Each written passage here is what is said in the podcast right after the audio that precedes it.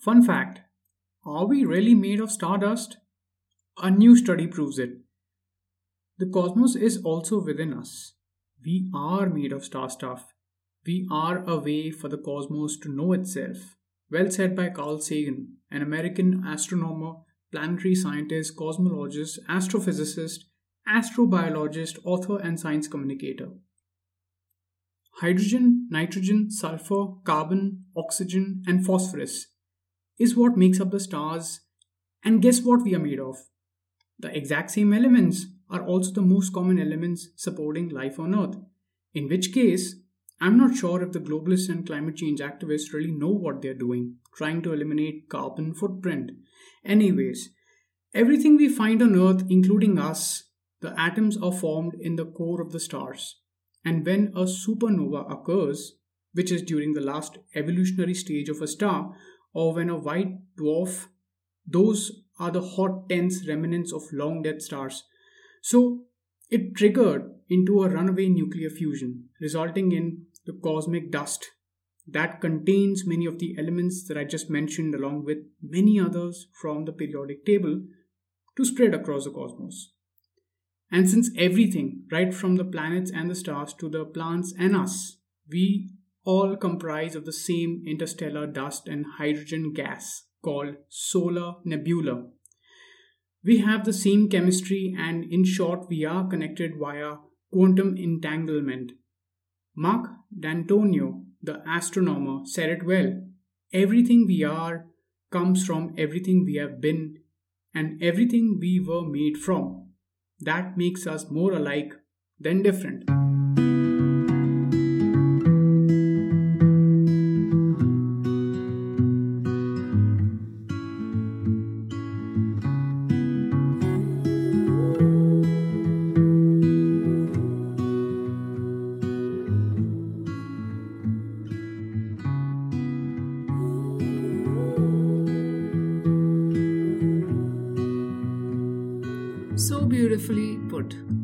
Plausible one indeed. Because we all are so connected and yet so disconnected on so many levels, don't you think? Such an ironical situation we have here. But, anyways, we are a part of the cosmos. And what does it contain? Earth, dozens of moon, stars, various planets, sun, and lots more. So let's begin with the sun and how we are so misinformed about it. The farthest back we go to 1913 when agricultural scientists found that hay dried in direct sunlight fed to goats in indoor cages kept them from developing osteoporosis by increasing their assimilation of calcium. More and more grains and other food crops were found to do the same. This was two decades before vitamin D was isolated and named as vitamin D2 in 1932 and vitamin D3 in 1937. And as you know, chemists love to divide everything into categories. So the first one is calciferol, which is a fresh vitamin D2 which forms when you expose almost any vegetable product, including straw, to ultraviolet light and the second one is cholecalciferol, which is a fresh vitamin D3 form when you expose almost any animal product, including feces, to the ultraviolet light. On this note, I would love to give an account of a herbalist, Phyllis Light, who resides in Alabama in the southern part of the US, and she was describing an instance where she went for her regular blood work at the clinic and found out that her cholesterol levels were too high. So the nurse recommended to stop consuming high fatty foods. And for her, that was bacon and eggs in her morning breakfast as one of her favorite meals of the day. So she began her vitamin D supplementation. And lo and behold, after her second blood checkup, she noticed her vitamin D levels did not improve much and her ability to handle stress was also low. So, irrespective of whatever her blood test displayed, she restarted her diet on bacon again. Because, as I just mentioned earlier, Animals have vitamin D as a hormone stored in their fat in response to the sunlight. But same goes for us as well. And so you know that bacon is a full fat part of the pork along with equal amounts of proteins that actually helped getting her vitamin D levels up and strengthening her adrenals to handle the stress pretty well. There's a reason. You might be able to recollect from your science class back in high school about the two zoological classifications plants being autotrophs, meaning they produce their own food, and heterotrophs that eat other living things for food. It so happens that we have recently started learning about a third group of classification called photoheterotrophs.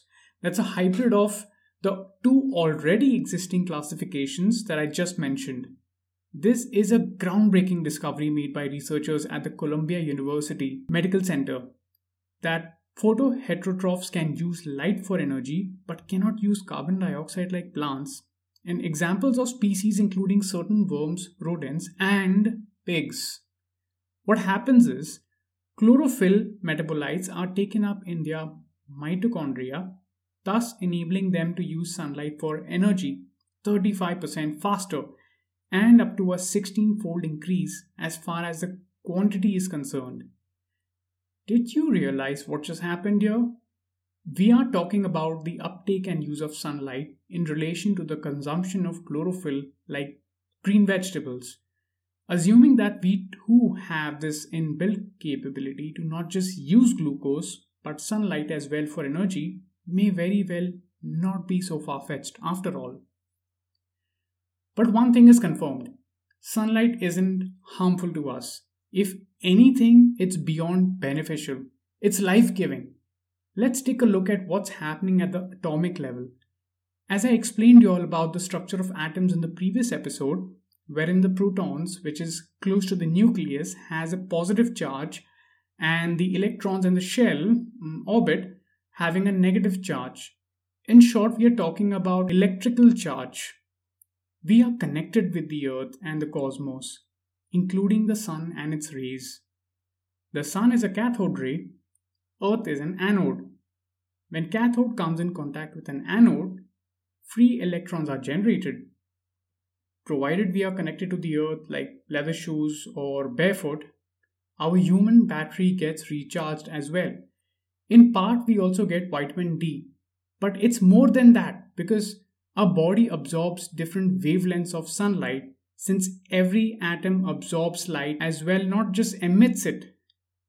I don't want to waver away from today's topic, so there'll be a standalone episode covering these topics individually since they are really, really interesting and important considering our destination. So, we need light water, and magnetism to recharge our batteries, basically to power the function at the cellular level, and way beyond that, which we are in the process of uncovering ourselves and piecing this puzzle together to see the bigger picture of true wellness.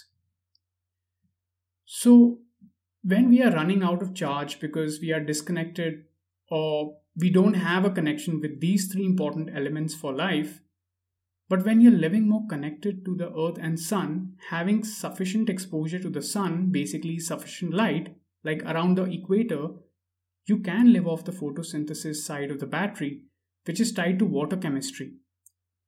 And if we need to know the status of our battery health, our vitamin D status, you need to go into settings and press. I was just kidding. We can check for tenderness in the tibial bone in the case of which we get to know that our DC electric current is bad. Our vitamin D would be low. Why is that? An orthopedic surgeon, Dr. Robert O. Becker, figured out how bone physiology works. And bone regeneration occurs by semiconduction in all mammals. And if you just expose your food to sunlight, you don't need any kind of supplementation, as more than 400 IU a day can leach calcium out of the bone and into the tissues to calcify soft tissues, right? Also, combining calcium along with vitamin D can weaken your bones, create kidney stones, and interfere with how your heart and brain works. It creates aggressive forms of polyps that are more likely to turn into colon cancer. In fact, when it comes to food, for example, just keep olive oil out of the bottle onto a surface for complete sun exposure around noon for 20 to 30 minutes to raise the vitamin D content and then store it in a brown glass bottle in a dark place but do not expose olive oil for more than 30 minutes because too much can destroy every trace of vitamin D and also it has anti-rickets factor. Concludingly, we need sunlight and darkness to create vitamin D inside of us. Or even something as simple as like keeping your food under the sun during noontime for 5 to 10 minutes can greatly increase the vitamin D creation of the food. But you may ask that why is sunlight so much better than vitamin D supplementation? Because sunlight stimulates neuroendocrine and immune system functions that are independent of vitamin D production or plasma levels, as quoted by Dr. Popper from one of her several related studies.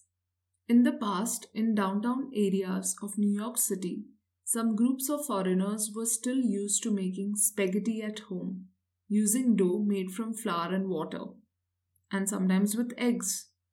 And the dough was rolled out into spaghetti or noodles, which were then hung on broom handles on fire escapes to dry. These fire escapes were often full of spaghetti and noodles on sunny days. As the home industry grew, a marker for homemade noodles and spaghetti was established. However, fire ordinances were eventually put in place that prevented tenants from obstructing fire escapes, forcing them to dry their pasta indoors.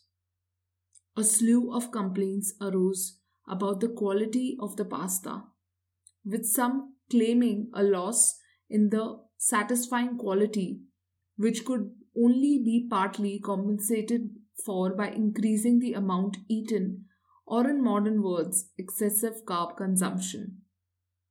Many consumers turned to imported spaghetti, which was mostly dried in open sunlight areas. It was later discovered by Harry Steenbock that the change in drying method was likely responsible for the loss in nutritive value, as flour could lose its ability to produce growth if not treated properly. But exposure to sunlight or ultraviolet radiation could restore their ability. Interestingly noted by Glenville Jones and L.J. Makin, vitamin D from skin or dietary sources does not circulate for long in the bloodstream, but instead is immediately taken up by adipose tissue or liver for storage or activation. In humans, tissue storage of vitamin D can last for months or even years. According to Pam Popper, it is becoming increasingly clear that in many, if not most cases, low vitamin D levels are the result of illness and not the cause. This is a very important distinction and it explains why so many intervention studies where patients have been given vitamin D as a supplement didn't really show much result, which just happened with Phyllis as I mentioned earlier. What are we discussing here is lower vitamin D levels are caused by diabetes, infectious diseases, cardiovascular diseases, weight gain, multiple sclerosis, declining cognitive function, and all kinds of conditions. These diseases are not caused by vitamin D deficiency, rather, the reverse. Some facts I could add here in relation to what you just mentioned. So, UV light is known to activate solitrol, a skin derived hormone of sunshine. And solitrol influences all our vital systems, including the immune system, along with its partner melatonin. Imagine how powerful its influence is over us that it can also cause changes in mood and daily biological rhythms. Not only that, the hemoglobin in our red blood cells also require ultraviolet UV light from the sun in order to bind to oxygen. So, yeah, lack of sunlight is also a factor involved in any kind of illness, including skin cancer and other forms of cancer. There are also interesting studies that were done in relation to sunlight. One of the studies published in the Journal of Psychosomatic Medicine, wherein patients undergoing spinal surgery were divided in two groups. One group stayed in the room of the hospital that were brightly lit with sunlight, and the opposite for the other group. And the patients who had exposure to 46% higher intensity of natural sunlight during their hospital recovery period experienced less perceived stress, less pain, and decreased analgesic use. Example pain medications. Also, prolonged exposure to direct sunlight can kill many types of bacteria, viruses, and other harmful substances. An example of this is Neisseria gonorrhea, which can die in the open air after several hours of sunlight exposure. The same is true for many other pathogenic bacteria. It is noteworthy that germicidal wavelength of UV light from the sun can even kill bacteria that have passed through the window glass. So, hospital wards that receive sunlight have fewer bacteria compared to the darker wards. Another study that was published in the journal Behavioral Neuroscience and it was concluded that subjects that were exposed to 6 hours of sunlight felt more alert and less sleepy in the evening compared to those exposed to artificial light. One last study from the journal Medical Hypothesis summarized how solar cycles directly influenced our genes, including lifespan. Yes, and it's also worth noting that individuals who spend the majority of their day working indoors are more susceptible to melanoma. This observation challenges the notion that an increase in UV exposure directly leads to an increase in melanoma cases. Additionally, there is a notable discrepancy in that cancerous growths can appear in areas of the body that are typically not exposed to the sun, including the eyes, rectum, vulva, vagina, mouth, respiratory tract, GI tract, and the bladder. Can you swim for more than 5 hours straight and not feel tired, fatigued, or overwhelmed? Maybe get a little swollen? Or by mistake, place your finger near the stove and it's time before you realize that you have burned your finger.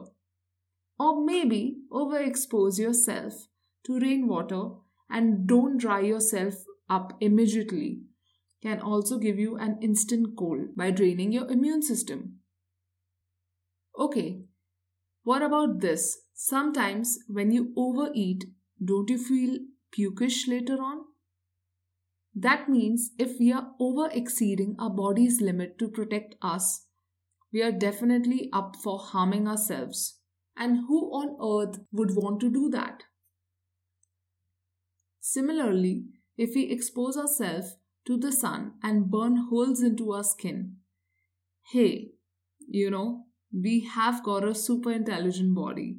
It will let us know before that happens. And especially when you're an eater of substandard quality, rancid oils, you will get to know even faster. So don't blame the sun, blame yourself. An axiom that holds true in my mind. And with that, we come to an end of today's episode.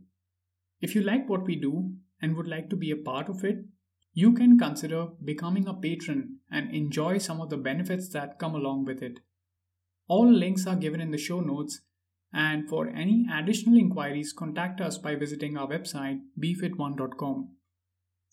So let's wrap this up with what Dr. Orgez said. Just as the sun is the principle of all life, so it is the source of all healing. It is the sun, and uniquely the sun, that sick people seek in winter on our coast. It is the great doctor, doctor of the faculty of the sky, to whom the suffering come to demand a cure for their ills.